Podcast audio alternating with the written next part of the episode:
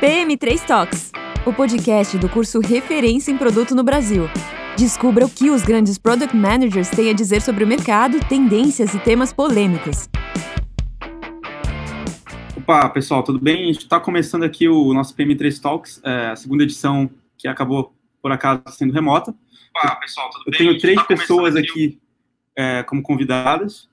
É, o Diego Eis, o Rafael Justino e a Juliana Carvalho.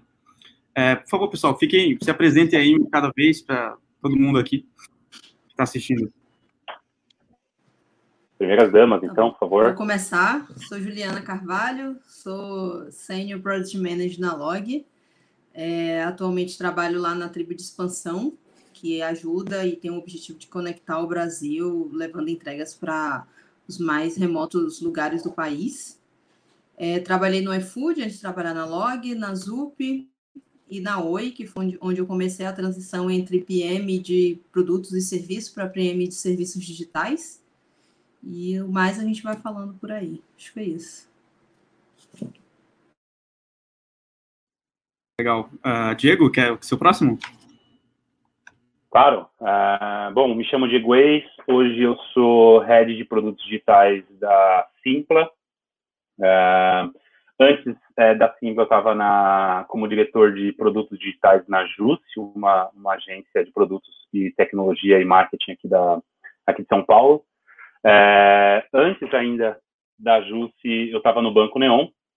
Peguei uma fase ali bem conturbada, bem na, na época da liquidação do, do Banco Central ali. Então, foi, foi uma história interessante.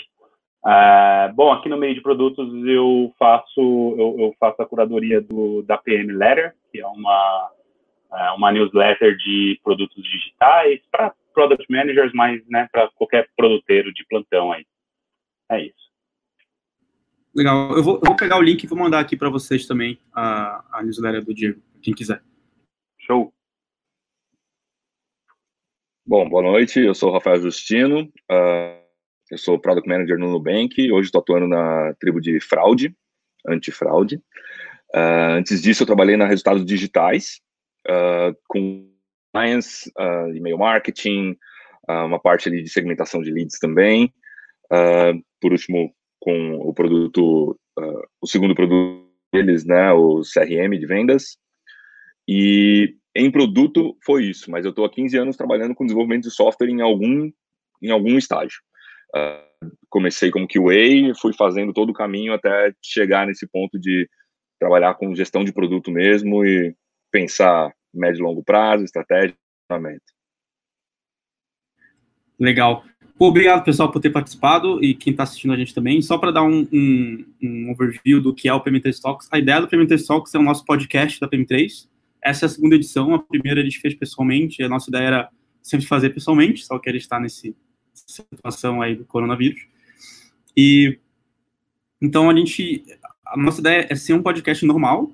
A diferença é que a gente quer ter interação da, da plateia. Nos casos vocês que estão assistindo a gente aí no LinkedIn e no YouTube.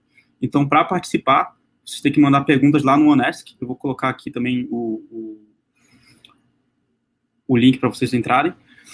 Mas, basicamente, a gente vai começar essa conversa e depois a gente vai abrir para as perguntas de vocês e, e, tentar responder o máximo possível ao longo dessa, desse bate-papo. Deve durar cerca de vai, entre 40 minutos ou uma hora e meia, pode acabar um pouco antes, vai, vai depender muito de como a gente desenrolar aqui e de como vai ser as perguntas de vocês, se forem boas o suficientes também. Então, para começar, acho que para a gente ter uma introdução, como a gente tem pessoas aqui de três empresas diferentes com, e com backgrounds bem diferentes, várias empresas, seria legal vocês darem um um panorama geral de como é que é o processo seletivo é, na empresa de vocês atualmente, na Log, no Nubank, na Simpla, e como, como vocês, na verdade, já vivenciaram vários outros processos seletivos, quais processos vocês acham que são o ideal na hora de avaliar alguém? É aquele case presencial? É o case que a pessoa leva para casa? O que, é que vocês estão olhando ali na hora? Eu queria primeiro um resumo disso, aí depois a gente começa a aprofundar no papo. Uh, vamos fazer o contrário, então o Justino começa e vai para Ju no final.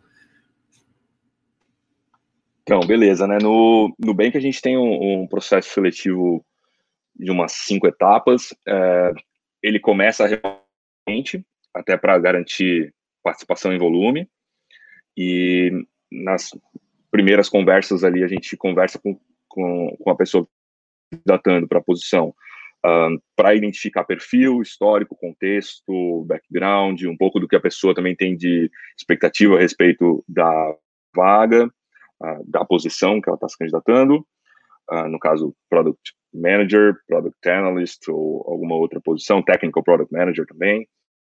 Uh, e aí a gente vai fazendo essa curadoria de relacionar a pessoa ali, a candidata, para as vagas que a gente tem, e isso vai sendo progressivamente sendo feito durante todo o processo seletivo.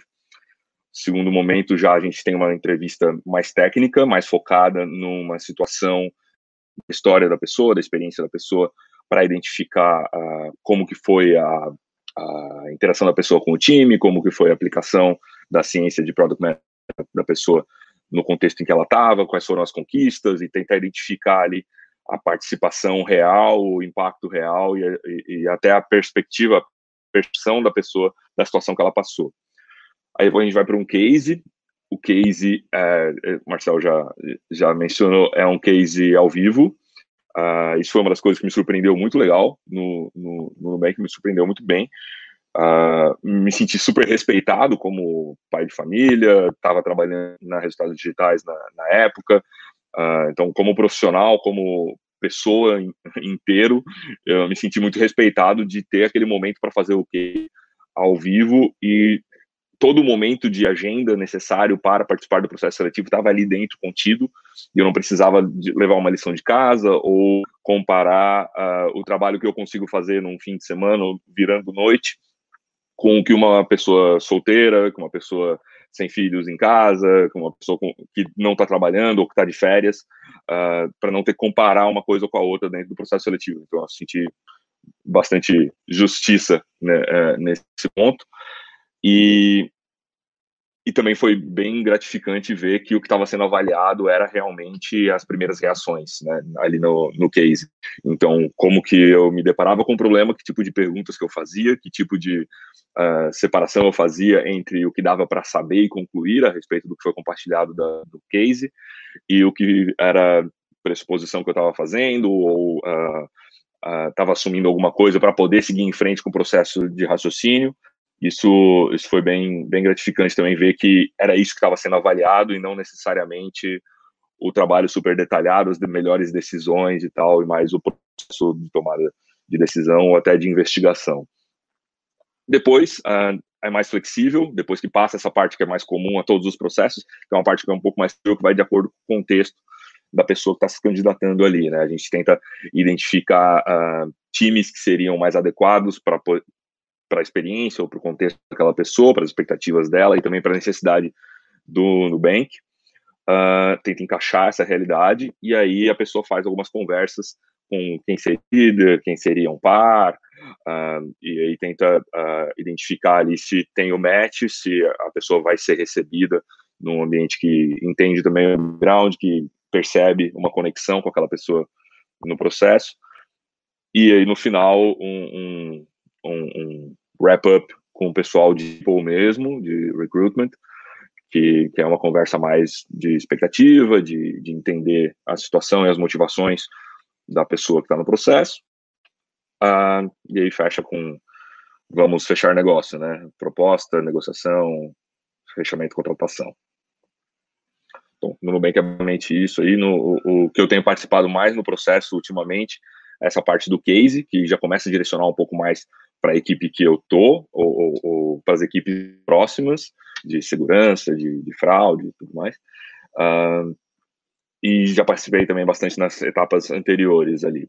Ah, no final, que foi envolvido no processo seletivo daquela pessoa, uh, ou que uh, vai ser destino para ser par, para ser gestor daquela pessoa, uh, todas essas pessoas participam de uma reunião de tomada de decisão, de vamos em frente ou não, vamos debater e tal. A gente faz um jockey po, tipo um poker ali para para ver se está todo mundo favorável à contratação, se está todo mundo de acordo e quais são uh, quais são os concerns que ainda podem existir. É isso aí. Bom, aqui na Simpla eu vou falar um pouco por cima, porque eu acabei de entrar faz umas três semanas que eu, que eu entrei. Eu posso falar do meu processo é, para entrar como head, né? É, mas o que eu conversei com eles lá para entender um pouco mais o processo de produtos em si é muito parecido com o que o Marcel falou. Tem aí uma seleção do RH, depois tem uma conversa com o gestor, depois faz uma conversa com é, líderes do time e o time, né, que vai, vai trabalhar ali. E aí pode ou não pode ter um case, aí depende, depende muito, né, é, é, dependendo da pessoa, dependendo da fase da empresa, dependendo também do que a pessoa vai ser responsável ali, a gente, é, é, do, do, tempo, da urgência, um monte de coisa a gente pode ou não inserir um case, a gente sabe que case, como o Marcel falou, puta, cara, leva um tempo enorme, você tem realmente que parar, se preparar, fazer uma pesquisa, entender, e mesmo o pessoal falando, relaxa, que a gente não vai avaliar se a sua apresentação está bonita ou se está feia e etc. Você vai, não vai ter é, informações suficientes e tudo mais. É, a pessoa ainda assim, né, é, pode ter problemas para fazer o case de tempo, né, e etc. Né? Então, mas geralmente tem. Né? Então, e cada uma dessas fases é interessante porque lá a gente mede alguns pontos, né? Então, o RH já faz essa primeira seleção é, depois que a gente passou o perfil para eles, já para entender se tem algum fit cultural com a empresa, para entender um pouco mais de expectativa da pessoa, para saber se a pessoa está afim ou não, né? E depois já vem uma conversa com o gestor, já para o gestor conseguir adiantar algumas informações. Então, é, onde que ele, ele, essa pessoa vai atuar, quais são os problemas, qual é o time, a situação, né, da, da, da do, do, momento ali, do que, que a pessoa vai ter que, vai ter que liderar e tudo mais. Então, passar um pouco mais de contexto para essa pessoa, né, às vezes ela que se candidatou, então é legal a gente passar esse contexto, mas também às vezes a gente procura, né, e aí quando a gente procura, a, a gente gosta de deixar tudo muito transparente, porque às vezes pode ser que o desafio seja muito casca grossa e a pessoa, puta, não, eu não, tô afim de, de sair do meu lugar lá para poder é, é, é, puta, me ferrar muito agora. Né?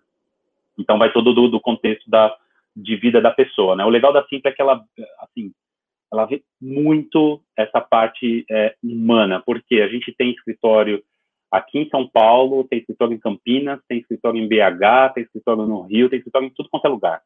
Então, pode ser que você fique em Campinas, mas o seu time seja parte do seu time esteja, vai ter que ter uma, inter, uma interlocução muito grande com o pessoal de BH. Então, no meu caso, o meu time inteiro de, de produtos, tanto desenvolvedores quanto o pessoal de produtos, etc., está em Campinas. É, então, eu estou em São Paulo porque eu estou mais perto do, da parte comercial. Então, a gente tem que começar a medir isso na hora que a gente traz pessoas também, né? É, e aí, no case, o que, que a gente vê ali, realmente o que a gente vê, é muito mais a linha de raciocínio para ver se tem se é uma linha de raciocínio coerente e muito comunicação, né? Como você passa essa essa linha de raciocínio para as pessoas, né? Então, é, principalmente é, para mim faz parte da minha cultura a forma com que você passa isso é, é para o time, para os stakeholders, né? Para as pessoas. Então, ali a gente está beleza, a gente avalia o case, legal, bacana, porque é técnica de, de, de, de, trazer material e você conseguir sintetizar isso numa apresentação, conseguir sintetizar isso em pouco tempo, na pressão e tudo mais, isso é bacana, a gente avalia também, mas é muito mais nessa parte de comunicação e na forma com que você passa coisas complexas para as pessoas de forma simples, né, que é uma grande característica de, de, de PM, né, conseguir fazer isso no dia a dia, eh, tem, tem, vai ter muitos problemas, né? Então, mas é, é, áreas macro, né? Essas fases macro da, da apresentação da, da seleção é mais ou menos é mais ou menos isso. Uh, na Isinvest, por exemplo, quando eu trabalhei lá, tinha case também, e, e, foi exatamente também nessa fase, né? Conversa com RH, conversa com o time, com os gestores, depois o case, depois mais um bate-papo para para falar, olha, legal, bacana, e aí, né, setar as expectativas, contexto e tudo mais, e avançar. Então, é, é, mais ou menos isso. Depois a gente vai entrar nas polêmicas, né, se case vale a pena ou não, se, então Sim. vou deixar para depois. Legal. E Ju, como é, como é na log? Acho que falta só o teu overview agora. Bacana. Eu ainda bem que você deu a chamada, porque eu tô parecendo, ia ficar parecendo aquela galera que está em reportagem, porque Sim. eu escuto só o Marcel e o Justino e o Diego eu tenho que ouvir pelo LinkedIn. Então o LinkedIn está com atraso. Eu não consigo ouvir o Diego. Mas pois é, eu dei a chamada de propósito, foi justamente para evitar Obrigada, o... Marcel. Sempre que for ao lado do Diego para mim, me dá esse apoio, porque Beleza. eu não estou ouvindo ele.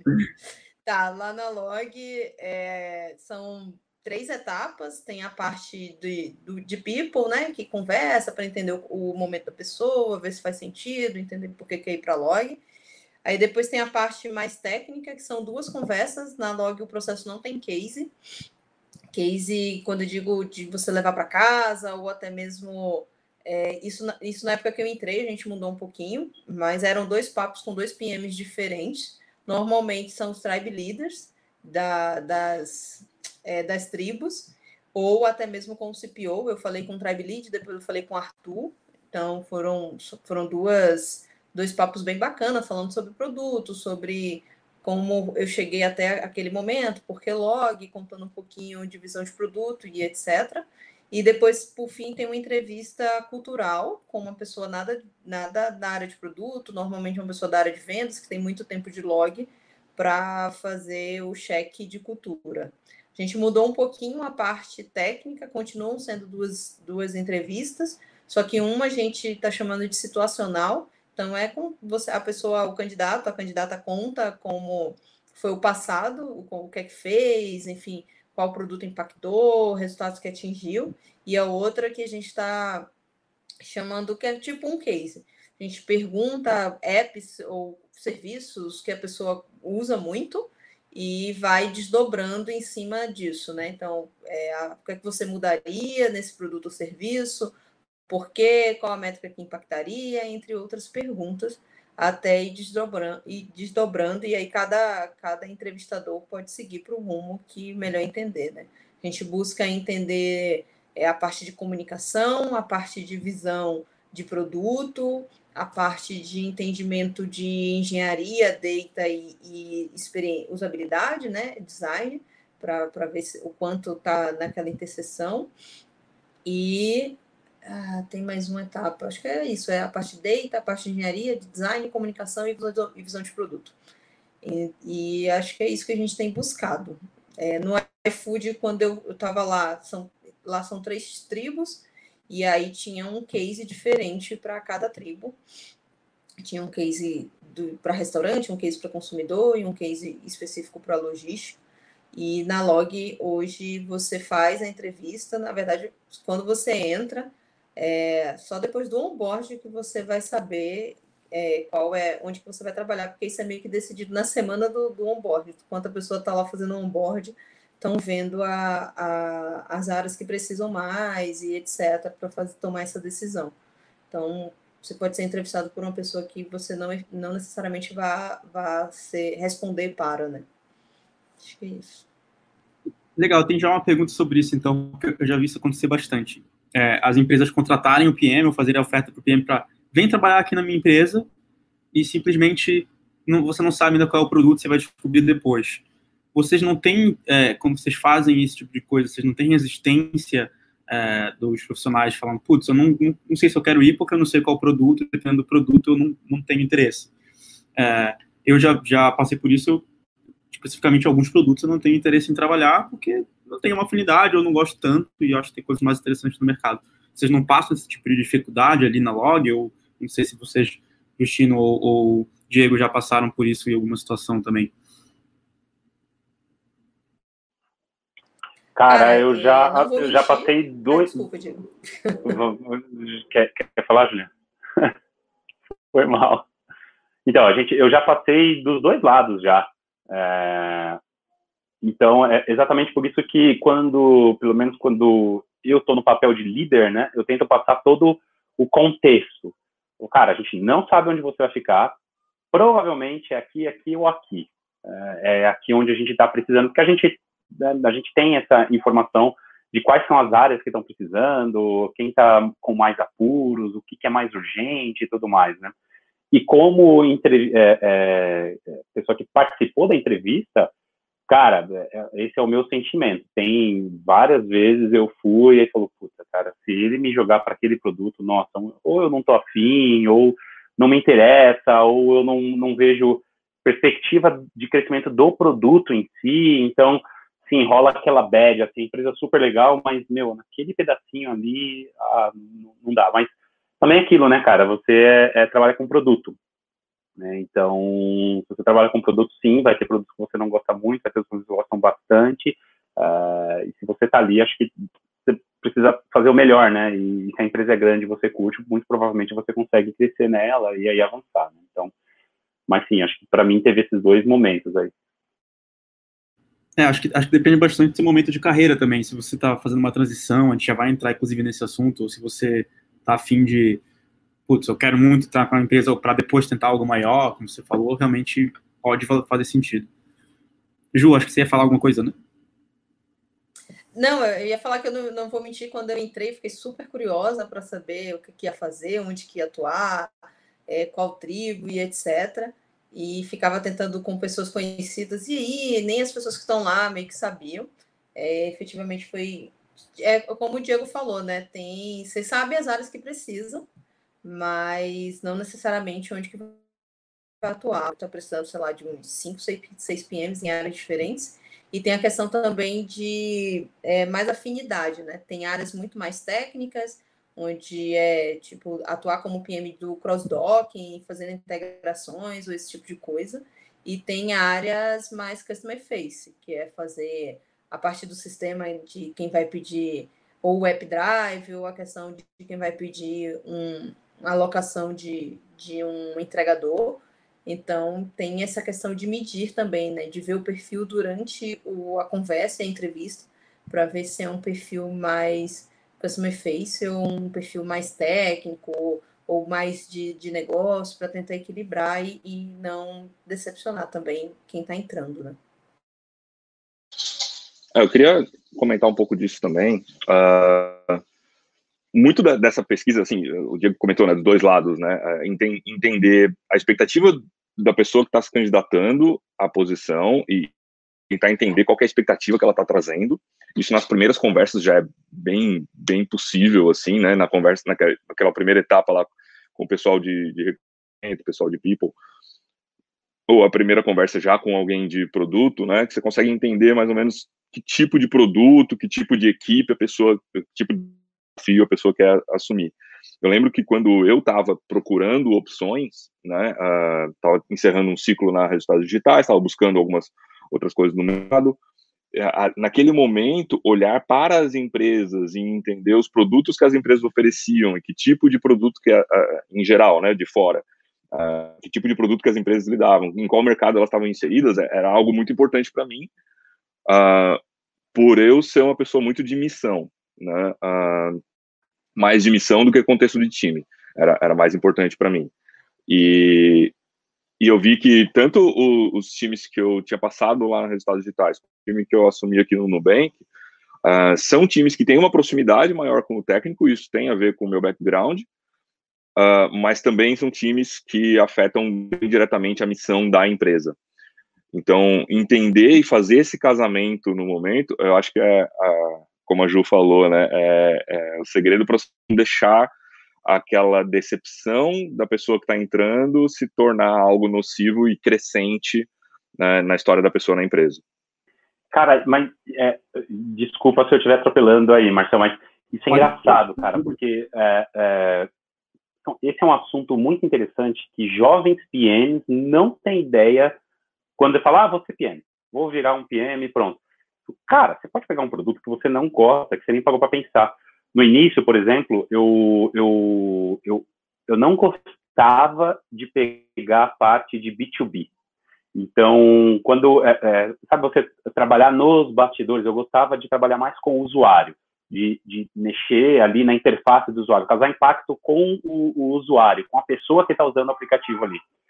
E, cara, eu olhei assim e falei, velho, que eu, eu tenho que mudar essa esse, minha cabeça, porque às vezes, dependendo das empresas, o, o, a missão, né, o que vai impactar muito ali a visão da empresa, para onde que a empresa vai, está do outro lado. É, então, no comecinho, quando eu era um PM jovenzito, né, eu falava, cara, se eu não, não tiver fazendo a interface né, é, de, um, de um produto, se as pessoas não, não olharem para mim e falar, pô, você que fez, né, você que liderou aquela página, aquele, aquele, aquele aplicativo, aquela jornada que, né, de compra, de usuário, de cadastro, falar, então não estou fazendo produto, porque não está aparecendo as coisas que eu estou criando e pensando junto com o time, etc., não está aparecendo para entre aspas, para o grande público, né, para as pessoas aí, eh, os usuários finais, desse esse termo, mas para a galera que usa realmente o produto, né. Então, é, é, isso é até interessante porque pode ser um problema realmente de, assim, de, de depressão depois. Você entrar na empresa e falar, putz, eu não queria estar fazendo isso que eu estou fazendo hoje, e mesmo que o negócio seja super importante, seja o core da empresa, é, é, seja tipo, é aquilo que a empresa precisa para dar o próximo passo, você vai estar na bad, vai estar mal, vai estar ruim, tipo, você não, não vai, seu trabalho não vai expressar a sua, a sua visão de vida, a sua missão de vida, sabe? Então isso é muito importante quando você se torna PM, você pensar bastante, porque, cara, a PM é uma pessoa que, assim, ela tem que estar confortável no desconforto. Se isso não acontecer, cara, esquece, não, não vai ser para você. Legal, eu super concordo, cara. Eu já vi muita gente com, cometendo o erro do tipo, eu quero estar nessa empresa, então vou topar qualquer coisa que essa empresa me ofereça de qualquer produto. E as pessoas ficam malzona depois. É, é. tipo, por que, que eu vou trabalhar na Nubank se não for para fazer o cartão de crédito ou no conta? Você entendeu? Aí chega o Rafael e fala, eu trabalho na fraude. Mano, trabalhar na parte de fraude da Nubank, meu amigo, é tipo assim, é só o coração da empresa, né? Então, assim, mostra realmente um desconhecimento do tipo, vou Sim. trabalhar na log se não for para na hora que o usuário pedir o pacote.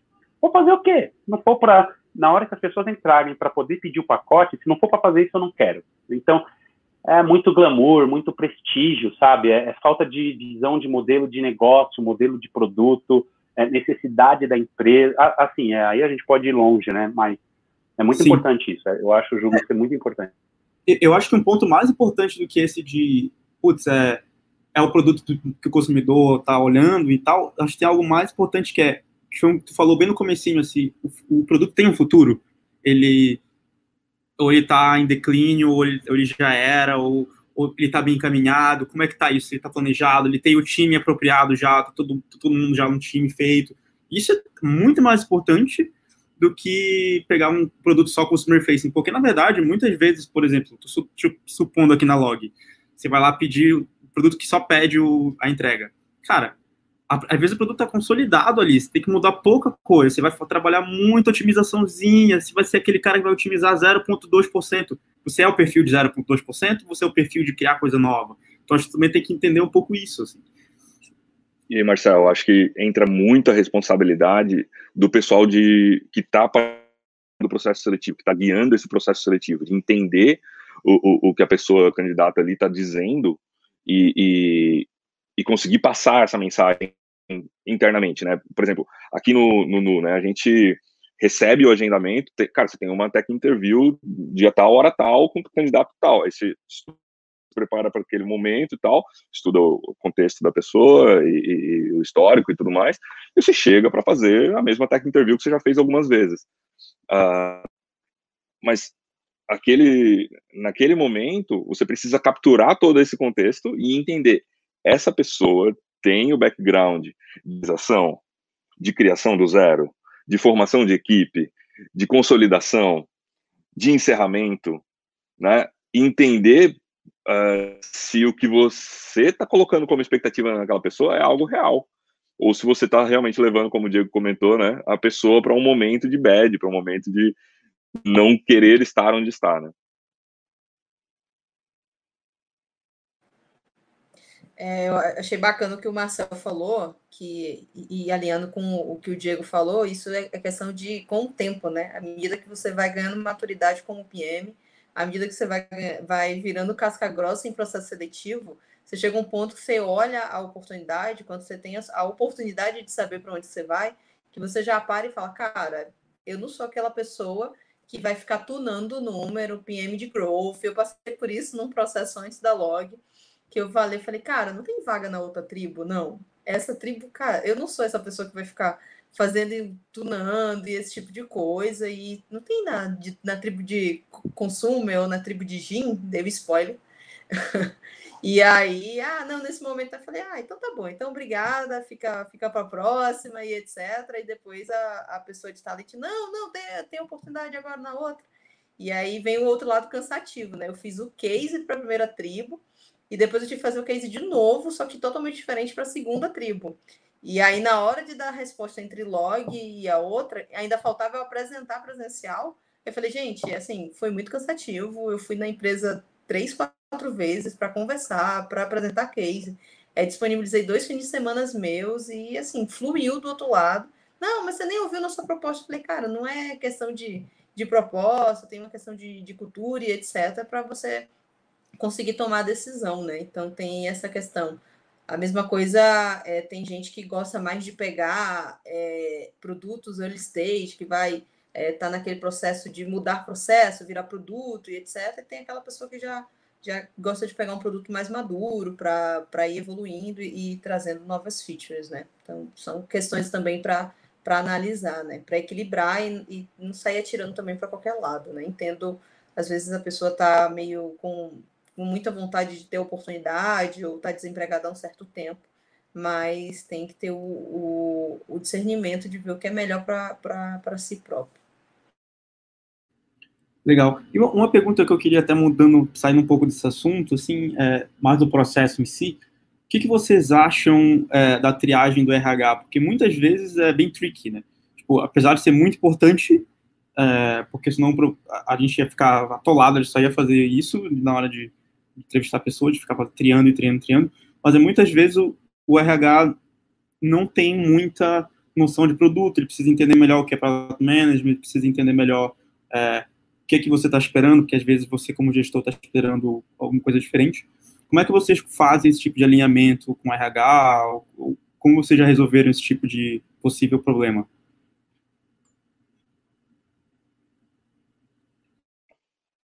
Então, uh, Aqui o processo foi longo e é contínuo. Né? Uh, a parte do longo é porque uma um, coisa que a gente se baseia bastante no processo seletivo é na justiça desse processo, na, na equalidade e no retirar os, os vieses, né? A gente não, uh, a gente fala até fortemente contra essa questão de procurar culture fit, né? A gente não não procurando culture fit, a gente está procurando comportamentos, habilidades, conhecimentos e, e achievements que sejam palpáveis, que sejam sólidos, que a gente consiga identificar evidências no, no histórico da pessoa para trazer essa pessoa para dentro. E isso alivia bastante essa carga cognitiva de tomar uma decisão subjetiva a respeito da, da pessoa que está ali no, no processo. Também ajuda bastante a gente comunicar para o RH uh, que perfis que a gente está buscando. O que, que são dicas, o que, que são pistas que ajudam a gente a identificar que você está indo na direção certa ou não. Mas isso é um processo longo, por quê? Porque destilar isso tudo dá bastante trabalho, né? É, é, identificar todos esses comportamentos, uh, uh, que funciona o behavior desses, uh, qual, qual, quais são as evidências que a gente pode identificar esses comportamentos no histórico do candidato, né, como que a gente consegue uh, identificar as habilidades, como que a gente vai avaliar essas coisas uh, através das perguntas e tudo mais, uh, ah, para consolidar isso em documento que a intenção seja a mesma, tanto por RH quanto por Product Managers, mas depois é longo e contínuo porque a continuidade é, cara, recebi esse candidato, não faz sentido nenhum, uh, fiz a primeira conversa uh, com ele e não, não dá para não dá para aceitar por causa disso, disso, disso, e aí tem que dar exemplo do que foi falado e como, como daria para perceber isso de outra forma e tudo mais. Então é feedback constante para as etapas anteriores. Então, se, se uma pessoa chegou no, na etapa de case, por exemplo, e foi um desperdício do tempo, tanto nosso quanto da pessoa, a gente precisa tentar entender, cara, onde no processo a gente falhou, que a gente deixou a pessoa chegar até esse ponto. Uh, é ruim para a pessoa, que já é expectativa e tudo mais, é ruim para a gente que está gastando um tempão com isso. A pessoa também está tá gastando um tempão com isso, como a Ju comentou, né? Uh, e pode não fazer sentido nenhum para os dois lados. Então, a gente ficar e retroalimentando o processo todo. Eu não comentei antes, mas eu trabalhei quatro anos na área comercial. uh, de vendas consultivas e, e, e, B2B, assim, né? E tentar identificar a necessidade do cliente, tentar ajudar o cliente a, a, a construir a visão de necessidade para fechar o negócio. E o processo seletivo é um processo. Você está vendendo uma oportunidade na tua empresa, ao mesmo tempo que você está tentando identificar a necessidade da pessoa e o encaixe entre as duas coisas para fazer sentido para os dois. Se não for uma relação positiva para os dois lados, depois não, não, vai, vai dar ruim lá na frente, né? Então, é, no processo, você identificar isso e identificando, cara, quais são os motivos de perda e quais são as pistas pelas quais eu deveria é, encerrar um processo mais cedo e não deixar isso chegar no, nos pontos mais caros do processo seletivo ali.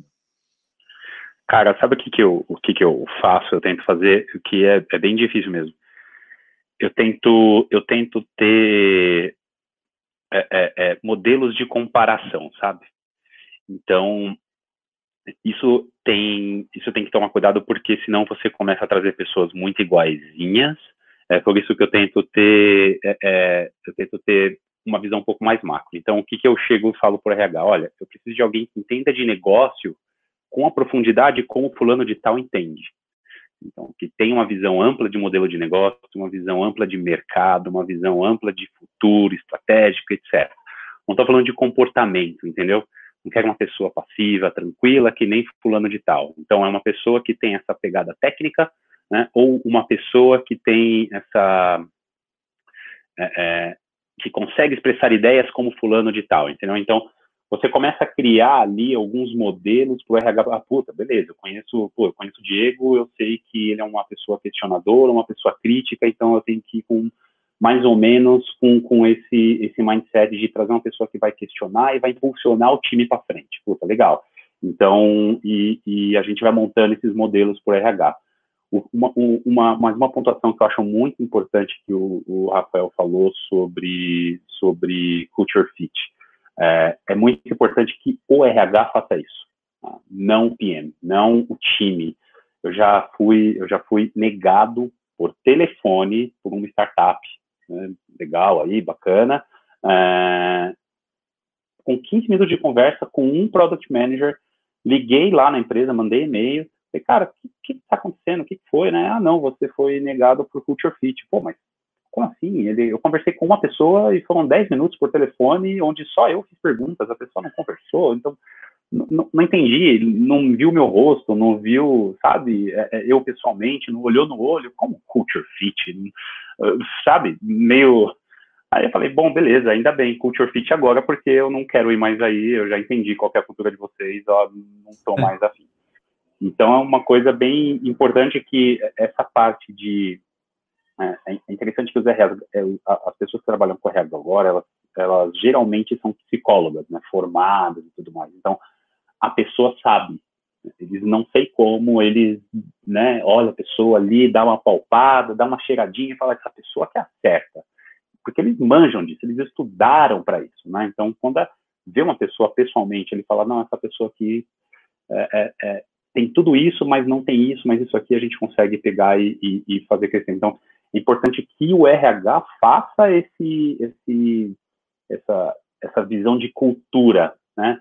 É, cultura soft essa coisa que o, o, Justino falou de que é palpável. A pessoa não, sabe, ela vai se sentir bem aqui dentro, ela conseguiu entender quais são os nossos valores, porque ela na entrevista falou dos nossos valores sem a gente ter falado antes. Então, a gente consegue entender isso e o RH é a melhor pessoa, né? Melhor área para conseguir fazer isso em vez da gente. Beleza, a gente entende de pessoas, mas, cara, nem se compara com, com RH que faz isso todo dia e que, que tem essa especialidade, né?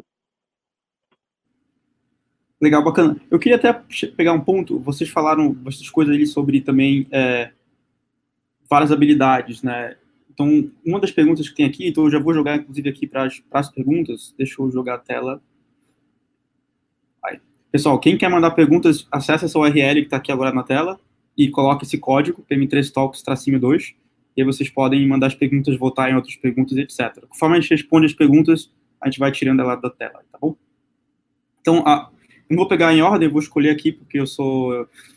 Eu vou escolher, porque eu sou mediador e eu vou escolher a ordem que eu quero. É, não tem outro motivo.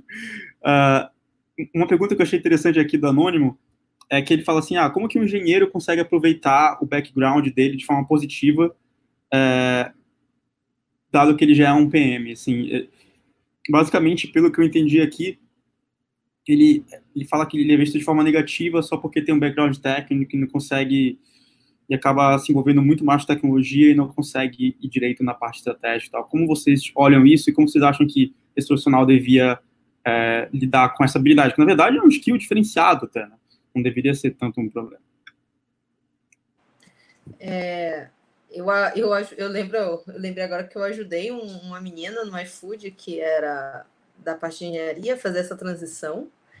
E é justamente essa pessoa tem que procurar o equilíbrio, né? Eu acho que o, lembrando aquelas figuras clássicas de ah, usabilidade, negócio e, e técnico, essa pessoa já é muito forte em técnico. Talvez desenvolver mais os outros pontos, ou usabilidade, ou negócio, e evitar ficar fazendo a, a, ali a panelinha, né? Se envolvendo demais, porque por outro lado, até para o time técnico, é, eles podem achar, cara, esse PM quer mandar na solução, quer entrar, discutir arquitetura e etc. E o papel saber separar, né? Saber distinguir. Agora você está com um chapéu de, de, de, de, produto e atuar nessa parte de, de negócio, de fazer interseção, de é, ver a viabilidade, entender com o time técnico a responsabilidade deles agora, qual é a viabilidade técnica, é, ver a, se é factível, se é usável e, e todos aqueles pontos. Mas o lado é como você falou, Marcelo, o lado bom é que por ter esse background, teoricamente não vai ser enrolado, né? Ah, isso vai durar duas semanas, duas sprints, aí a pessoa tem tem que equilibrar e falar nada, vocês fazem isso em meia hora um copo d'água, como a gente, é, como falavam lá no iFood. Então tem que, tem que equilibrar.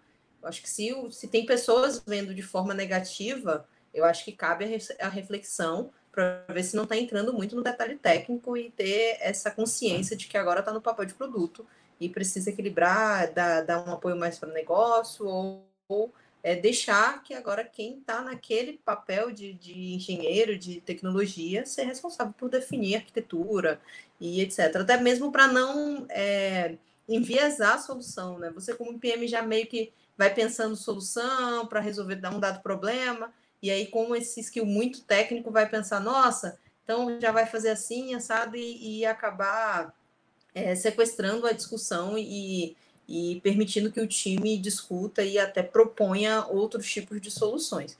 Outra possibilidade também é, é o Nubank tem isso, acho que tem outras empresas que têm, que tem o, o Technical Product Manager, né? A RD também está com, com vaga para isso agora, que é onde eu acho que a pessoa vai aí sim aflorar e explorar muito mais esse lado técnico. Eu deixo para o Rafa falar com muito mais propriedade de fala.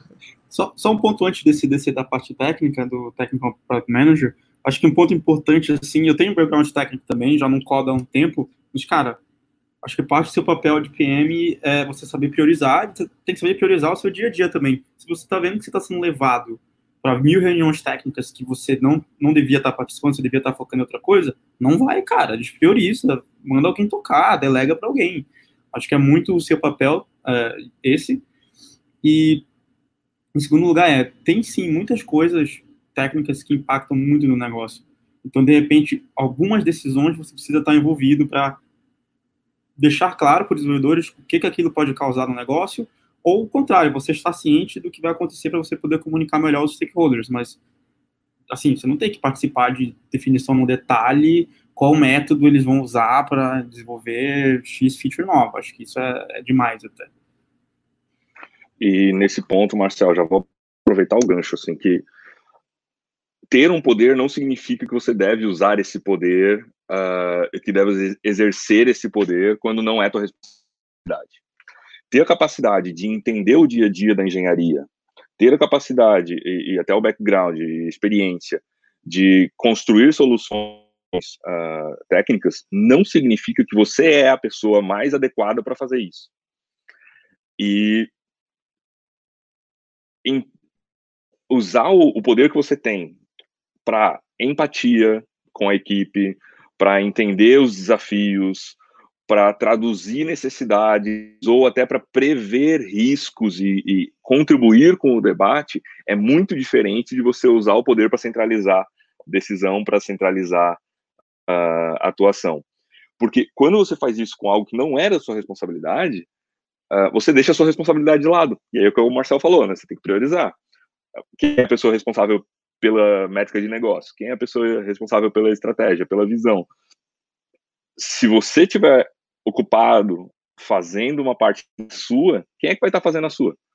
Né? Então tem, tem, tem muito disso também, né? de entender, ah, eu consigo contribuir com essa minha experiência, com esse meu conhecimento, e isso uh, o que tanto faz, se é um conhecimento técnico de engenharia, ou se é um conhecimento técnico de UX, ah, ou se é um conhecimento técnico de negócio, uh, não posso deixar isso sequestrar a, a, pessoa que eu deveria ser de estar de, de tá conectando essas áreas e de estar tá empatizando com essas três áreas e, e realmente ajudando o time a tomar decisões conscientes e, e, e sustentáveis para o produto, assim, né? Então é, é, priorizar o tempo, priorizar a mente e reconhecer que a partir do momento que você não tem mais a responsabilidade, você já não é mais a pessoa mais adequada e, e a cada segundo que passa você está apodrecendo naquela habilidade, você está ficando melhor. Então tem pessoas que estão realmente ficando melhores porque estão atuando naquela, naquela função todo dia confia e segue, é, contribui, apoia, entenda, mas não tente assumir a responsabilidade dessas pessoas. Né?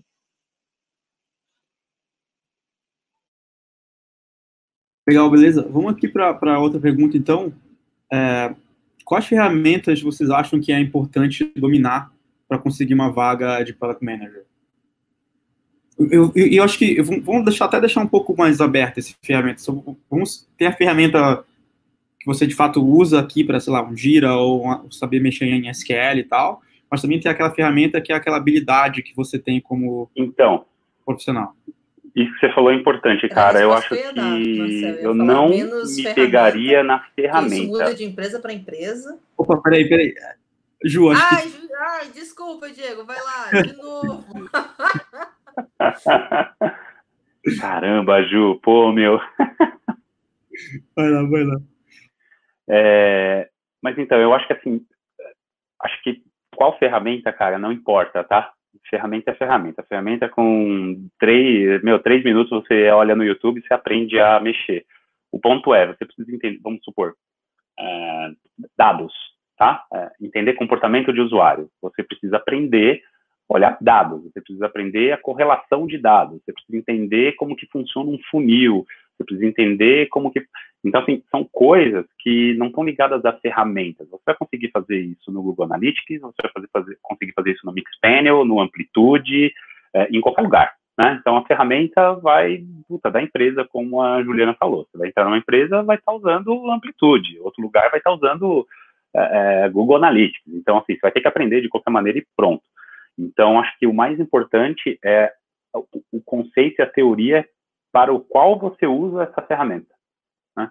Então, isso é onde eu, onde, eu, onde eu pego mais nas entrevistas. Assim. Então, eu pouco pergunto sobre ferramenta, assim, não, não é, quase não falo sobre ferramenta, assim, só para se tiver alguma curiosidade mesmo, mas eu pergunto mais sobre as áreas de conhecimento Uh, e aí depois a pessoa pode falar que ferramenta que ela usou para poder gerir esse, esse conhecimento ou executar essa, essa área. Mais, mais isso.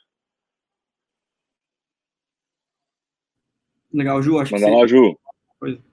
Opa, tava terminando de ouvir ele no YouTube. Foi mal, Diego. Desculpa, cara. Vou ficar mais atento ao ligar e desligar do microfone.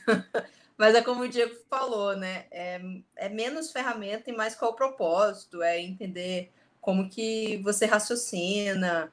É, pouco importa se é gira ou outra ferramenta, é entender um pouco, sei lá, um pouco mais é, de metodologias ágeis do que sobre a ferramenta gira. É, é, entender mais sobre visão de produto do que se você vai fazer isso via PPT ou é, o Product, agora eu vou esquecer, porque eu uso mais PPT, então os outros eu, eu Prodpad lá, né? Exatamente. É, ou se você se comunica por Slack, Discord, WhatsApp, whatever, e muito mais é, é, é, construção, né? Se vai ser Google Analytics ou Amplitude, e eu concordo com o Diego, é você pega no, no, YouTube, no Google, muito rápido, vai fazendo how to, how to, se, se for, e com, com o, a pessoa do lado e, e, tirando dúvida, com certeza na empresa que você está indo já vai ter alguém que é referência, que sabe usar tal ferramenta e muito mais focar naquilo que em skills. E aí nessa parte de skill, eu tenho usado muita parte de análise de dados, né, SQL e, e puxar as próprias queries e etc é, construção de, de visão de produto ou de é, como construir uma apresentação para diferentes perfis e metodologias ágeis, né? Se vai tocar como Scrum agora, não, agora o time não tem tanta maturidade, vamos de é, vamos é, de go horse, vamos sem, vamos dividir em frente, vamos juntar todo mundo, o time está grande, o time está pequeno, e vai tocando de, de acordo a música, né? É, nesse ponto, assim, tem pouco, pouco a adicionar. Eu acho que é muito importante. Uh, o, cada time tem várias, várias, vários aspectos. Uma, uma, um desses é a comunicação entre as pessoas de dentro do time. E eu acho que tem bastante ali que o Product Manager pode fazer para garantir que exista essa comunicação, que a informação esteja disponível e transparente para as pessoas o tempo todo. Então, democratizar a informação dentro do time. Uh, e aí, cara, se você vai fazer isso ferramentas de, de reuniões, por exemplo, rituais, uh, é um jeito de, de, comunicar e de construir apresentação, de construir pauta de reunião e de envolver certos no momentos certos com a frequência certa.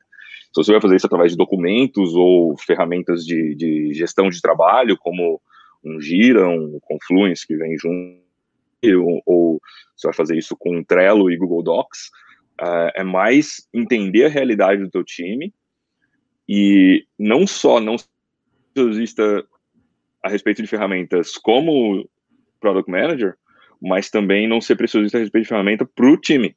O que importa é que esteja envolvido na forma que você escolheu ou decidiu aceitar de comunicação uh, ali dentro, para garantir o bom andamento do trabalho, compartilhamento de conhecimento na hora certa, que as decisões são tomadas com base no conhecimento que já se tem e não em, uh, e não seja caro uh, adquirir esse conhecimento nos diversos, nas diversas etapas do processo e nem por diversas pessoas uh, dentro do time, né?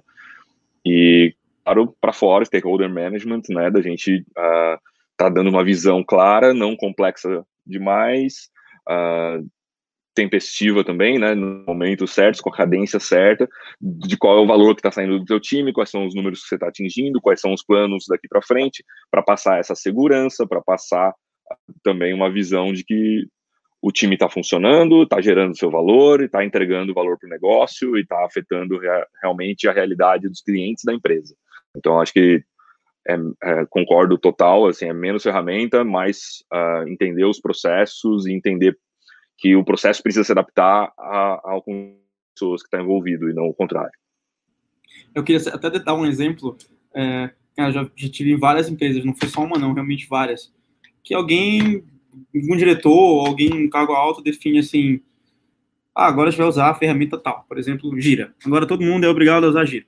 E aí as pessoas entram em pânico. Ai, meu Deus, eu nunca usei Gira, ou então, ah, é difícil. Cara, na boa, Trello, Gira, é, planilha, whatever, tipo, de novo, que, que foi o que eles falaram, é o conhecimento que você tem, a base, a teoria na prática, e não a ferramenta que você usa para fazer ela funcionar. Então, se você, inclusive, estiver passando por qualquer situação nesse sentido, nem bate cabeça, só segue em frente, toca com o seu time e, e faz o produto acontecer, sabe? Eu, eu Marcel, você falou disso, uma observação rapidinho. Uh, é um momento interessante para você evangelizar um pouquinho a respeito de gestão de produto também. Uh, porque o processo do time, a forma como o time comunica, também é um produto. Uh, também precisa funcionar, precisa estar uh, tá adequado ao contexto, precisa estar tá de acordo com o público-alvo. Então, se o time todo quer uma ferramenta que tenha mais métricas, que seja mais. Você sabe, cara, trade-off. O, o Gira, você vai tirar algumas coisas mais na 1, mais prontas, alguns relatórios mais prontos. Se for fazer isso no Trello ou numa, numa planilha, você vai ter um pouco mais de trabalho. Mas, ao mesmo tempo, é muito mais fácil você aprender a, a imputar informações numa planilha no Trello do que no Gira. Então, é, é trade-off, mostra para as pessoas que são decisões que precisam ser tomadas conscientemente, mostra que uma coisa tem um custo, tem outro custo, cada uma das coisas tem suas vantagens, e desapega, né, como o Marcel falou, assim, não, não, não a gente não deve se apegar à, à, à ferramenta mesmo, porque vai do contexto. E, e, e, cada uma vai ter suas vantagens e desvantagens, não, não tem por que ficar brigando por isso. É, inclusive quando eu vejo, por exemplo, já vi muitos PMs, eu não sei se é o caso de vocês aí, não se ofendam, coloco assim no LinkedIn, ah, habilidade com gira, ou então conhecimento em gira. Cara, sério, pode apagar isso daí, não, não, eu não, não gasta espaço com teu currículo, no teu currículo, não, por favor. Gira ou qualquer outra coisa parecida, tá? É, indo para a próxima pergunta aqui, a mais votada. Mas inclusive. o gira é difícil, pô. Deve ser por isso que as pessoas colocam. ah, pelo amor, não vou, não vou entrar nessa discussão, não vou entrar nessa discussão. É, a pergunta mais votada, inclusive, mudando já um pouco de assunto aqui, é, vocês acham que é possível entrar na, na como Product Manager? Como seria para a pessoa conseguir o primeiro emprego como Product Manager? Vocês acham que ela devia já ir direto com PM ou ela devia, tipo, entrar na empresa e depois tentar uma vaga interna, uma transição interna? Qual a opinião de vocês? Inclusive, eu imagino que nenhum de vocês tenha começado com o produto em si, né? Porque normalmente a pessoa fez alguma coisa para parar em produto sem querer.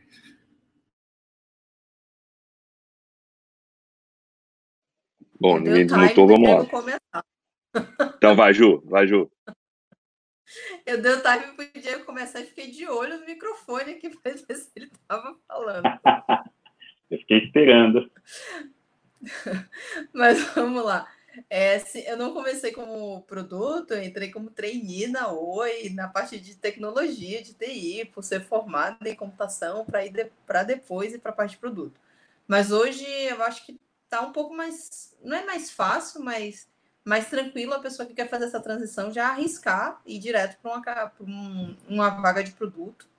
Eu, particularmente, não acho que a pessoa tem que, ah, vou para uma, sei lá, não desmerecendo, mas vou entrar como Customer Success ou CX e vou ir lá dentro para poder é, mudar e crescer. E, mas tem empresas que já abrem vagas de PM Júnior, é, ou de Associate PM, ou de trainee, o, Grupo Móvel agora fez um, um, meio que um programa de trainee, já tem o perfil de, de PM, o, o, Diego depois pode até falar melhor do que eu, porque foi depois que eu saí do, do grupo, e, e com isso a pessoa meio que já entra como um trainee de PM, como PM júnior e vai, e vai evoluindo na carreira.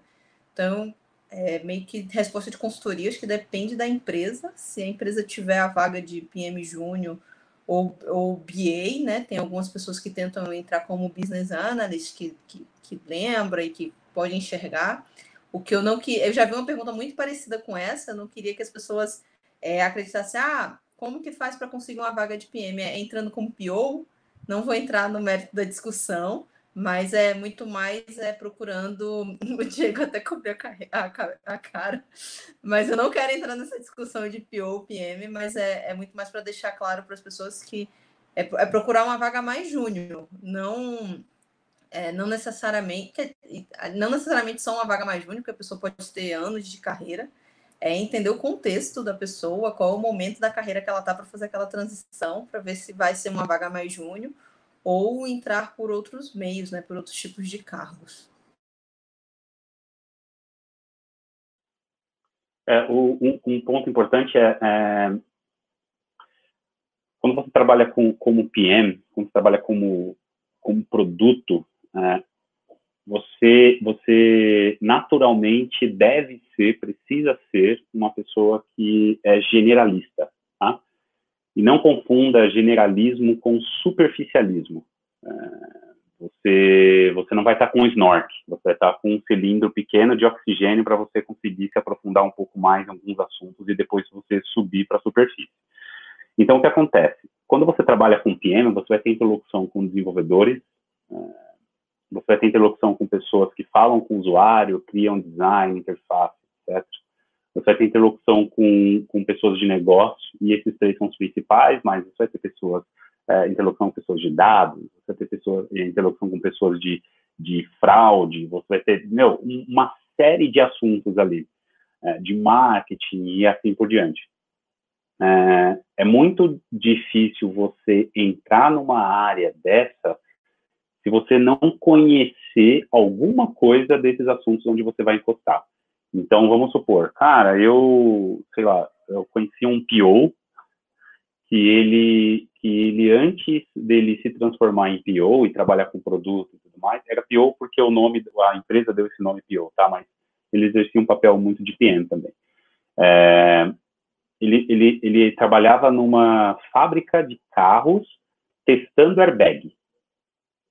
Então, assim, ele ah, não tinha contato com tecnologia, né? talvez no máximo ali com processos, né? Ele entender mais ou menos como funciona um workflow, ele saber né, as fases e tudo mais. Então, fica muito difícil você já entrar jogando, né, no jogo, jogando e, e etc. Se você não teve. É... Então, assim, é, é muito difícil você sair de um mercado que é totalmente diferente e avançar tá, tem rolado, né? Isso aconteceu já no mercado como um todo e isso é histórico, né? Então, quando a internet é, é, começou, a web começou, designers de offline começaram a ir para a internet e viraram designers de web, né?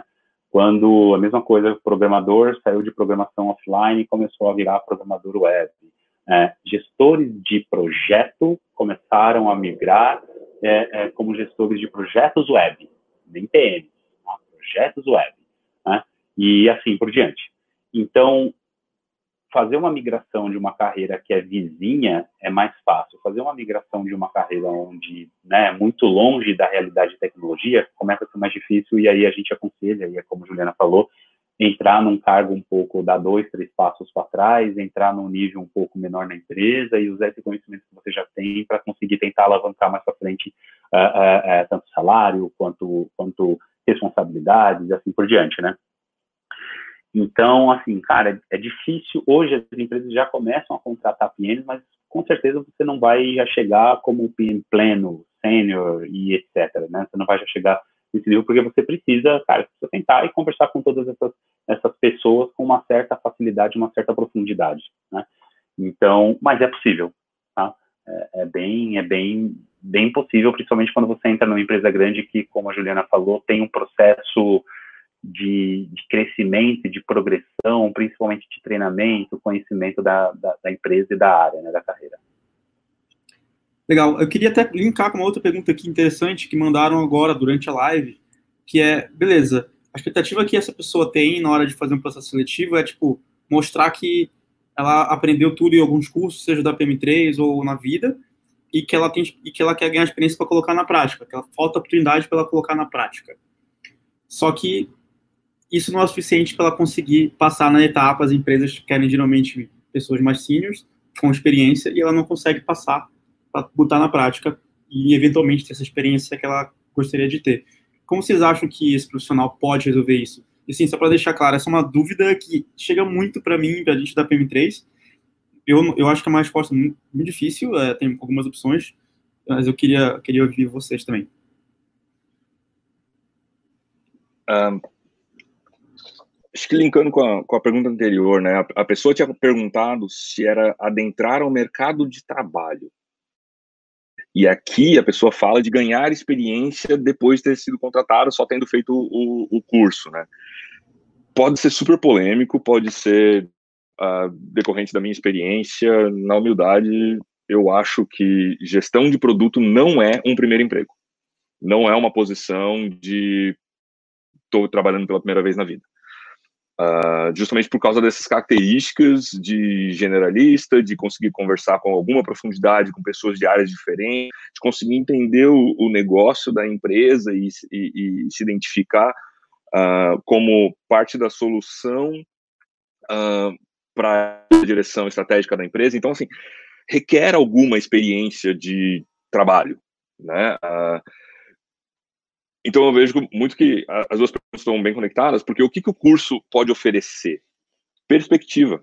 Para uma pessoa que está inserida no mercado, para uma pessoa que está trabalhando, que tem uma função, que consegue contribuir de forma com a empresa, para ela ir se tornando mais estratégica para ela ir contribuindo com uma mudança de visão de como a empresa vai fazer as coisas e talvez participar de um processo de transformação da uma produtização, por exemplo. Ou então a, a pessoa desenvolvendo essas habilidades aplicando algumas coisas de experimentos, fazendo projetos paralelos, aí o Marcel pode falar para caramba desse negócio de ficar fazendo projeto paralelo, uh, mas a pessoa realmente conseguir mostrar, aplicou aquilo em alguma realidade para poder entrar numa área, mesmo que seja como júnior.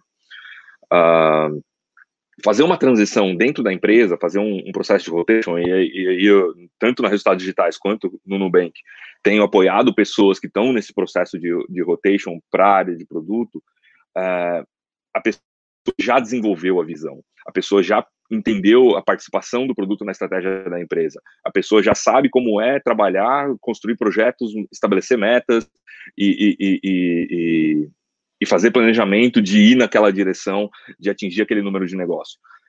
A pessoa está no contexto. Aí você consegue fazer uma transição para ela a, a, trazer para si a responsabilidade de construir esse caminho. Mas é muito difícil uma pessoa assumir essa responsabilidade nunca ne, tendo nem vivido o caminho. Então, assim, uh, só para reforçar e resumir, assim, eu não acho que seja uma posição de começo de carreira, não acho que seja um primeiro emprego.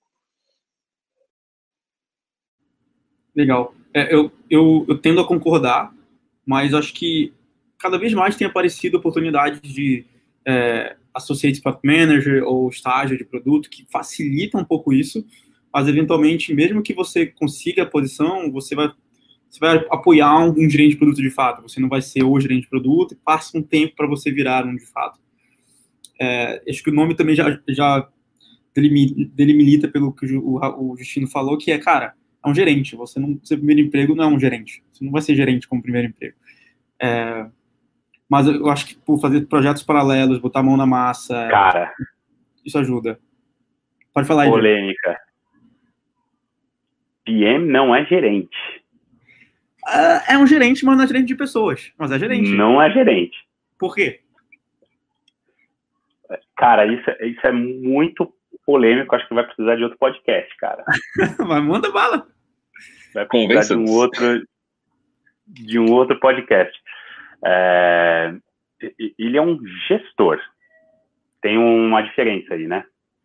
Ele, ele, ele, eu entendo que, é, que aqui a gente vai falar de responsabilidades, que vai misturar com cara. É por isso é polêmico para o caramba isso, é. velho. Qual é a diferença para ti do, do, Talvez seja mais semântica do que outra coisa, né? Do gestor para o gerente. Talvez sim, mas. Uh, uh, quando você é gerente, você toma decisões. Tá? Ok. Quando você é gerente de pessoas, você pode mandar alguém embora. Pode aumentar o salário de alguém, você pode permitir férias. Quando você gere um negócio, você toma decisões de negócio. Você pode é, mudar a direção daquela coisa. Você não trabalha puramente com influência, né? Você não trabalha puramente com, com hipóteses, sabe? É, já o PM, embora tenha ali gerente de produtos, né, e etc e tal, é por isso que, que é polêmica, é muito sutil, entendeu? É muito sutil. Eu já trabalhei numa empresa onde eu era PM, mas na carteira estava escrito lá gestor, gestor de produtos digitais, exatamente para poder diferenciar, porque o cara que estava acima de mim era meu gerente. Entendi. Ele sim podia tomar é, as rédeas do negócio, ele podia tomar decisões de pessoas, ele podia tomar as decisões do produto é, e etc. Então, ele, ele, ele, eu não gosto dessa palavra porque essa palavra, as pessoas, as pessoas é, levam muito o pejorativo, tá? ele tinha mais poder de decisão do que eu, né? E porque ele tinha mais esse poder de responsabilidade, era esse é o ponto, entendeu? Porque parar para pensar bem, PM não decide porcaria nenhuma, né? Não decide nada. Ele é um ele faz muita muita influência, integra pessoas, integra ideias, faz uma mescla, influencia demais as pessoas e etc, né? Mas decisão final mesmo, ele não ele não toma, ele, ele não gere, né? Então, depende assim, eu entendi o teu ponto sobre a polêmica. Eu já trabalhei em contextos que o PM tinha muito poder de autonomia, vai, vou trocar o poder por autonomia. Tinha muita autonomia para tomar decisão. Claro, alinhado e com pelo menos boa parte das pessoas compradas, não necessariamente todo mundo comprado, mas ele tinha o poder de decisão. É, E, e, eu acredito que isso vai acontecendo cada vez mais conforme mais senior você vai ficando. Você começa naturalmente nas empresas a ter mais autonomia para decidir algo sozinho. Diferente quando você está, cara, seu primeiro emprego como PM, dificilmente você toma uma decisão sozinho e você nem tem essa segurança. Mas eu, eu discordo, eu acho que muitos PMs têm tomado decisões é, sem precisar do chefe dando ok, sabe? Então, mas esse é o ponto. É que depende muito da decisão, né? É, não são todas. Não são todas. É, é, cara, é, eu não consigo pensar em nenhuma decisão onde eu não precisa pelo menos consultar o time. Eu posso chegar lá e falar, puta, vai ser assim. Ok, consultando o time, você precisa. É, como eu falei, assim, a parte dos seus pares, eu diria, desenvolvedor, UX, etc., você tem que estar junto, é, é muita coisa a decisão do time. Mas quando o time está no impasse, ou você sobe para alguém de cima decidir, ou você, como PM, fala, não, a gente vai testar esse caminho aqui, se der errado, a gente volta. Mas é o PM. Tudo, tudo, tudo bem, tudo bem. Mas aí você fez o seu trabalho de PM, o seu trabalho de dono do produto, o seu trabalho de pessoa que está que tá ali conseguindo convergir todas as ideias para o produto conseguir dirigir. Mas, uhum. assim, você não consegue chegar e falar, cara, olha, esse botão vai ficar ali do lado esquerdo e vai ser da cor cinza. Não, porque quem decide isso é o pessoal de UX, design, etc. Você não pode chegar simplesmente e falar que vai ser feito em, em, React em vez de Angular, porque quem faz isso é o pessoal do... E você também não vai falar que a gente vai parar de fazer cartão de crédito e vai pegar e vai fazer abacaxi, vai vender abacaxi, porque é uma decisão de negócio. Com certeza. Então, Mas assim, o gerente decide isso. Oi? Nem o gerente eh, decide isso. Exatamente, mas o gerente consegue decidir mandar você embora. O gerente, dependendo do que ele faz, conforme você sobe, né, você, você vai tendo uma mescla ali de, de decisões que você tem que, que fazer. Ou é muito por pessoa, né, e aí, cara, vai muito de liderança, né. É, é, eu sempre bato nessa tecla. São, para mim, né, eu uso duas, dois fundamentos de, de liderança e de gestão: autonomia e alinhamento. Então, quando a gente fala de autonomia, autonomia é um negócio muito tricky, porque você tem que aprender a dar autonomia, porque autonomia, no final do dia, é um pedaço de poder que você dá para as pessoas. Então, você, como gestor, tem que aprender a dar, porque é um pedaço de poder de decisão que você está dando para as pessoas. E um bom líder dá autonomia para as pessoas. E a galera também tem que pegar essa autonomia e aprender a usar. Né? Então, o, o, o bom é, do time, das pessoas, os integrantes que estão ali, eles pegam esse pedaço de autonomia que você deu, começa a fatiar e distribuir. Né? É por isso que você, é, é, por isso que lá no início a gente até falou que a vida de um PM é uma vida desgraçada, assim, porque você tem muito poder de influência, você precisa ter poder de influência. Se você perde poder de influência com o pessoal de UX, o pessoal de negócios, os devs e etc., já era. Porque exatamente você não consegue decidir. Né? Você não pode decidir. Não, não, é, e isso foi, e assim, sendo bem aberto, sincero e franco, é, foi a primeira coisa que me frustrou no, quando eu virei PM. Legal, legal. Não, eu concordo. É, você gerenciar por influência é um outro nível de desafio. Na real, acho que é mais difícil do que só gerenciar o top-down, porque você tem que convencer muita gente. É, esse, eu, eu, acho que poderia, sim, ser um outro episódio, inclusive, a gente discutir, tipo, até onde vai a autonomia do PM até onde não vai, e qual é a, a, linha cinza ali, é algo bem legal. Independente do termo gerente ou gestor, acho que é muito semântica. Boa. É, uma outra pergunta aqui, interessante. É, poxa, não, deixa eu dar uma atualizada aqui na página, que acho que deu um, deu um probleminha aqui. Espera lá.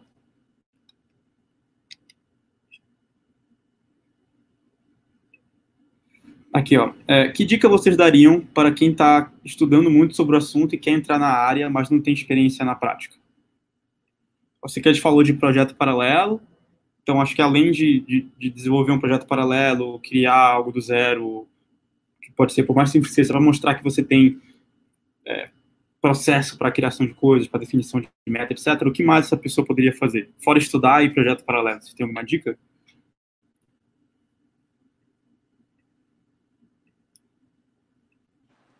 Acho Alguém? que. Sei lá. Eu estava aqui tentando pensar outras opções, mas é tentar fazer a diferença ou começar a introduzir, se a pessoa já estiver trabalhando né, em alguma empresa, mesmo que em outro cargo e tal, a trazer mais essa, essa vivência ou aplicar algumas coisas que for aprendendo na parte do produto, né? Sei lá, se é uma pessoa na área técnica, ou na área de, de CX, ou de CX, de, enfim, vendas, qualquer outro tipo de área, começar a ver, ah, deixa eu entender mais o negócio, deixa eu tentar entender mais quais os problemas que, que têm ocorrido, quais os problemas que eu posso ajudar, é, quais as dores do, da, do meu usuário, das pessoas com quem eu interajo, independente se são pessoas internas ou externas, né? Porque também tem essa discussão, né? Customer face e, e ser um PM interno ou externo, que volta àquele ponto inicial do papo, né? De não ter o glamour, as pessoas olham o produto interno como ser pouco glamour, mas identificando processos que podem, que a pessoa pode melhorar, né? Que ela pode atuar dentro daquela área que ela está para começar a aplicar. E em uma possível outra entrevista, fala: olha, na área que eu estou, apesar de não estar tá como produto, eu já fiz tal e tal diferença, já trouxe tal e tal melhoria de processo, ou tal e tal melhoria de, de indicador e etc. Acho que é, é muito entender né, a função dos produtos em geral. Né? A gente contrata um produto para um fim, para resolver um problema, para ser a solução para alguma coisa na vida e em qualquer área que a gente estiver trabalhando, identificar qual que é o produto, qual que é a proposta de valor, né? Uh, o nome seria correto seria, né? O, a proposta de valor daquele trabalho, achar os problemas, propor soluções para aqueles problemas, conversar com as pessoas envolvidas. Uh, a, a gente falou de melhoria de processo, né? Uh, processo, forma de se comunicar com os seus clientes internos, externos, uh, conversar com as pessoas que extraem valor do teu trabalho, vão começar a te dar essa mentalidade de produto.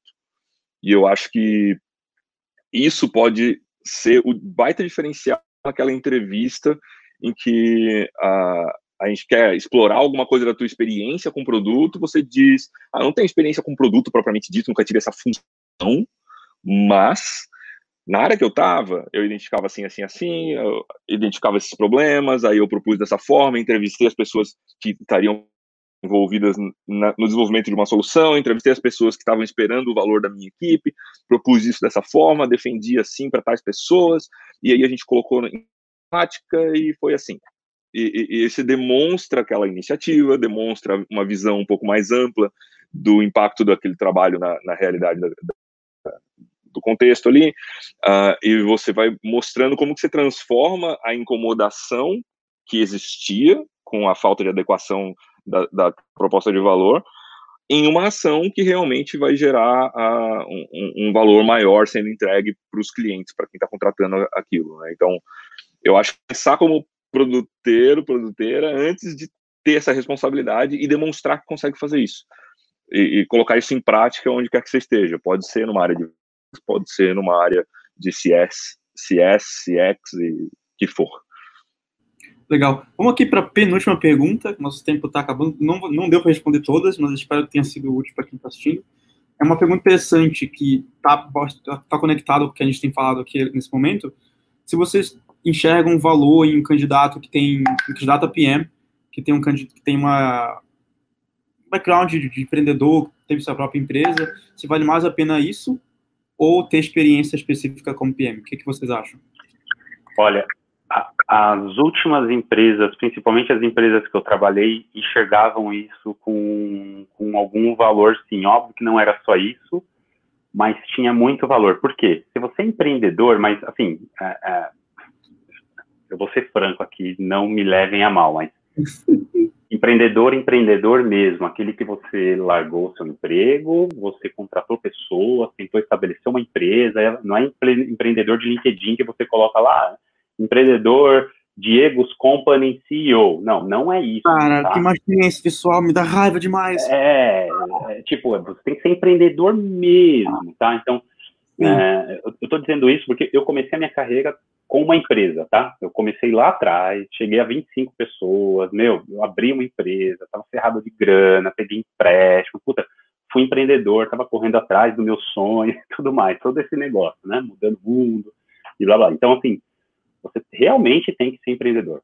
É, cara, eu parei seis anos da minha vida, tentei empreender, abrir uma empresa e, e, avançar e contar a sua história de empreendedor. Por, quê? Por que isso demonstra valor, tá? Porque para você parar e abrir uma empresa, você precisa ter é, é, visão de negócio, você precisa ter visão de mercado, você precisa ter visão de montagem de time, de contratação de pessoas, de parte financeira. E, cara, é, é uma visão gigante, generalista, é bem importante, principalmente se você vai entrar numa startup, porque é, é, dentro de uma startup, geralmente você conversa com os sócios ainda, você bate papo com os fundadores e etc. Então, eles dão muito valor para isso, né? principalmente aqueles que quebraram várias vezes. E não tem problema você ter quebrado várias vezes.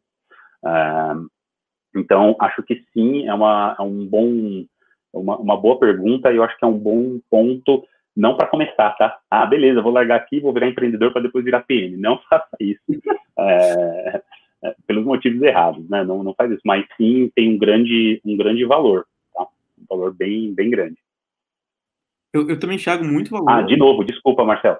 É, é, é, um ponto muito importante. Depende para quem você fala, tá? É, eu também já fui negado em entrevistas de PM, onde eu falei que eu passei muito tempo empreendendo, a pessoa perguntou se fui bem, eu falei que eu saí, dissolvi a sociedade com meu sócio, mas a empresa estava funcionando, ela viu isso como fraqueza, uma falha, um problema, porque por que você não continuou, né, e etc. Tipo, o, o, o, dependendo do PM, o PM fajuto, né, ele vai olhar para você e vai falar, se você fosse bom mesmo, você, sua empresa seria um unicórnio hoje, e tipo, e vai cagar para sua experiência anterior e tipo, cara, se isso acontecer, dá graças a Deus de que você não entrou e vai para a próxima, tá? É, vai acontecer muito isso. Com certeza. E eu, eu, eu, super concordo também que tem muito valor. Você aprende tudo, cara. E eu, eu, eu teve, uma época que eu empreendi full time também, e, cara, eu pegava um livro, lia o livro e, tipo, 10 minutos depois eu estava tentando aplicar aquilo que eu acabei de ler no livro, porque eu tinha total liberdade, porque era meu negócio. Então você aprende pra cacete. Quem não desse valor para você, não não merece que você vá trabalhar para essa pessoa, sabe? Realmente não. O que o Diego falou faz todo sentido. É... Eu acho que só uma pequena contribuição, porque eu também acho que tem super valor. É, tem, eu não vou saber, minha memória é uma bosta, gente, mas não vou lembrar, mas tem gente que cita ah, o, o, o dono da empresa é o, PM, é o primeiro PM da empresa, né? Justamente por, por tudo que o Diego já falou, né? Tem essa visão e tal. Só que depende também do tipo de negócio, tá? É, depende do tipo de empreendedor que a pessoa foi. Porque eu já vi caso que o negócio era algo muito específico e o, o empreendedor, na verdade, era um gerente de projeto. Então, ele customizava totalmente, só ficava respondendo ou atendendo a uma ou duas é, empresas que eram meio que é a fonte do, do, dinheiro daquela empresa e só ficava tunando ali pelo que as pessoas pediam e não me entender efetivamente, todo aquele contexto, ah, ver se tem product market fit, ver, ver qual é a dor do que a empresa dele está tentando resolver, é, entender qual é a, o feedback dos usuários daquilo, enfim, tinha toda uma parte que é importante para um PM que a pessoa não tinha desenvolvido nesse contexto da empresa dela, porque foi um negócio muito é, customizável e, e, enfim, resumindo, era mais um gerente de projetos do que de fato com uma visão de produto, de construir, etc. Então tem tem empreendedores e empreendedores, assim como tem PMs e PMs, né? Só só esse ponto de atenção para também é, não sair achando, ah, nossa, eu sou empreendedor, agora vou vou sair candidatando, ou como o Diego falou, calma, galera, não larga os negócios de vocês para ir correndo virar PM. Queria com último toque nesse esse ponto é que depende do momento da empresa de ter pessoas com esse perfil de empreendedor, de puxar frente, de, de o que precisar ser resolvido. Tem empresa que não tem abertura para isso, né? E uma empresa que nega um candidato que não tem experiência como PM, mas tem como empreendedor, uh, talvez não tanta abertura para pessoas que vão inovar e vão, uh, vão puxar novas frentes e tal. Eu acho que existe uma energia no empreendedor que é necessária em alguns contextos de empresa, em alguns momentos também do ciclo de vida de uma empresa. Uh, não, na real, acho que é válido para sempre, mas algumas empresas perdem isso. Uh, mas eu acho que é importante ter essa diversidade dentro da equipe também. Uh, entrar numa entrevista para conversar com o candidato, candidata, sem o preconceito e tentar extrair, como a Juliana falou, uh, quais foram as habilidades que a pessoa construiu naquela experiência e como ela conseguiria aplicar o aprendizado daquela experiência na realidade do, do negócio aqui hoje.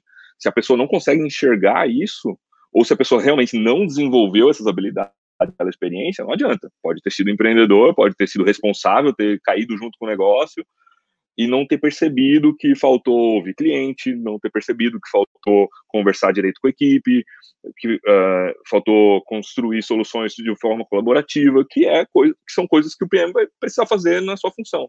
Então, acho que é, é, é importante não ter essa, uh, o preconceito na hora de, de fazer as perguntas sobre a experiência da pessoa, mas também a pessoa não, não se sentir menos por não ter tido experiência no cargo PM. A pessoa identificar na experiência que teve quais foram as habilidades que tem a ver com PM, que ela desenvolveu, o que, que ela aprendeu, e usar isso de forma positiva para demonstrar seu valor ali para a empresa que ela está se candidatando. É, eu, eu, concordo. Inclusive, é, acho que você tem que avaliar, se você está avaliando um empreendedor desse, você tem que avaliar se ele fez isso que o Justino falou. Ele fez é, entrevista com o usuário, ele fez experimentação, ele fez teste, ele pensou em, validar hipóteses, aí já é um, um, bom sinal. Agora, se ele for um gerente de projeto, como a Ju disse, não tão bom sinal. Vamos para a última pergunta aqui, para fechar o dia, a noite, na verdade. É, muitas empresas pedem para o candidato montar um case, né? Foi coisa que a gente falou lá atrás. O que, que vocês recomendam na hora de estruturar um case? O que, que vocês estão mais avaliando? O que, que vocês mais acham que o candidato devia se preocupar ali no case? E se vocês tiverem dicas também de como um candidato pode estudar para ser melhor na hora de para aprender mais na hora de fazer um case, acho que é uma dica bacana. Pergunta aqui do Gustavo Brigagão. É, mais ou menos depende do case. Tem cases diversos, tá? Eu fiz alguns. Tem case que te dá uma base de dados e você tem que estudar aquela base de dados, identificar algum problema, alguma coisa nesse sentido tem cases que são mais é, na estratégia, né? Te falam um problema ou pede que você analise o site ou o produto e vá descobrir o que, é que você melhoraria. Já teve case que eu recebi telas e fluxos é, anteriores e, e, e, ver como converteria mais. E teve o case do, do, de tunar também, né? Como que você... Que era um case específico para uma vaga de PM de Growth. Mas eu, eu, acho que a estratégia aqui, independe do tipo do case, é você entender o produto e a empresa. É estudar com a empresa. Eu acho que o, o head lá da Vind, como falei, a memória é muito ruim. O Pablo, ele um dia desse postou no, no LinkedIn falando: ah, cara, é muito ruim quando eu vou entrevistar uma pessoa e a pessoa não se deu nem trabalho de, de, de estudar a empresa e de entender, até mesmo para saber se é o tipo de, de produto que você quer trabalhar, se é o tipo de negócio que você quer atuar, e, e esquece. Então, acho que um ponto, uma estratégia muito boa é você entender do produto, entender da empresa, é, tentar buscar algum tipo de histórico, outra coisa. Se for um, um case menos, não é técnico, mas que não seja tão específico da análise de dados, é uma coisa que eu aprendi muito quando eu fiz o case no grupo Zap, que eu apliquei no iFood e deu super certo, é vá entrevistar. Eu sei que fazer case, você demanda um tempo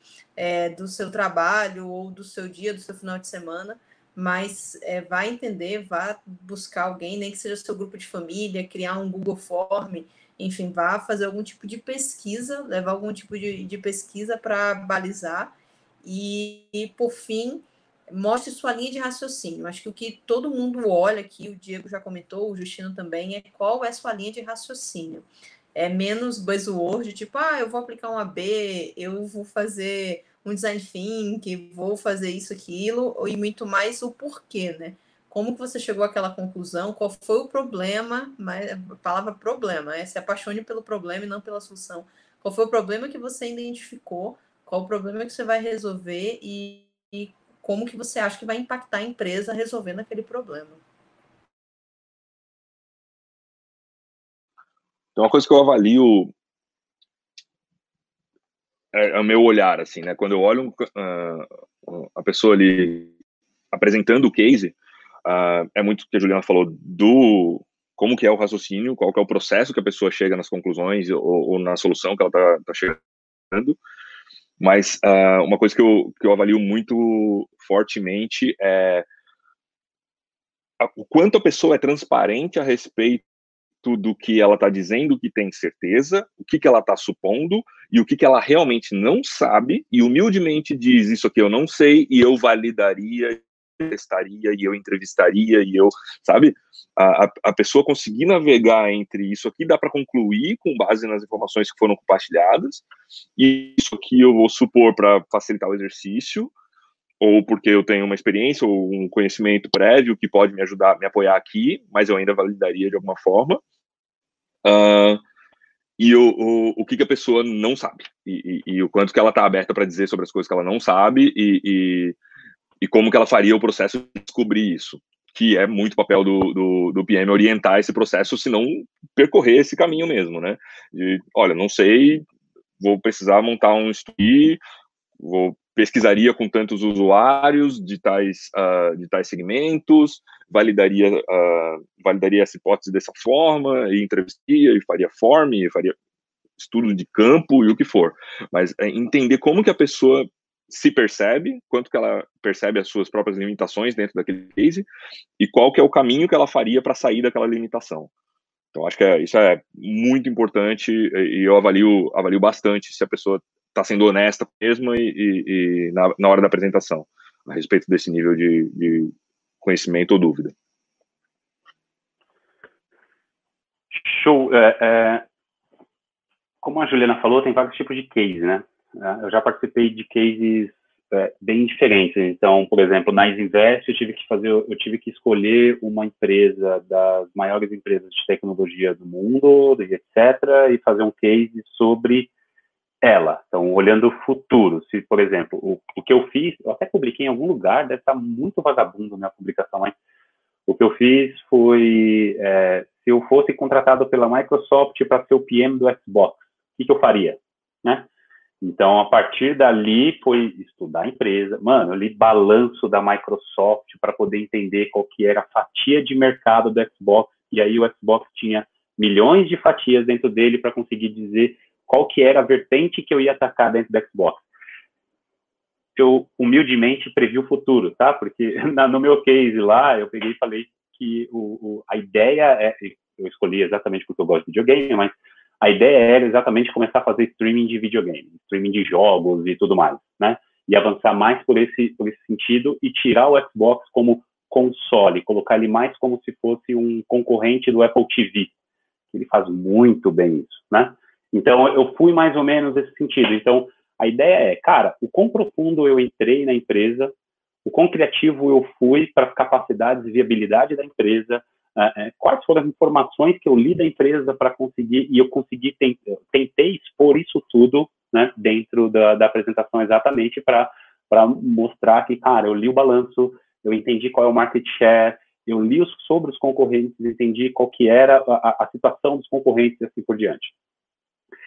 Se for o case da própria empresa, então já participei de, de entrevista no iFood, onde era da própria empresa, é, do, da onde que foi, é, eu não lembro, mas de duas entrevistas que eu participei já foi da própria empresa.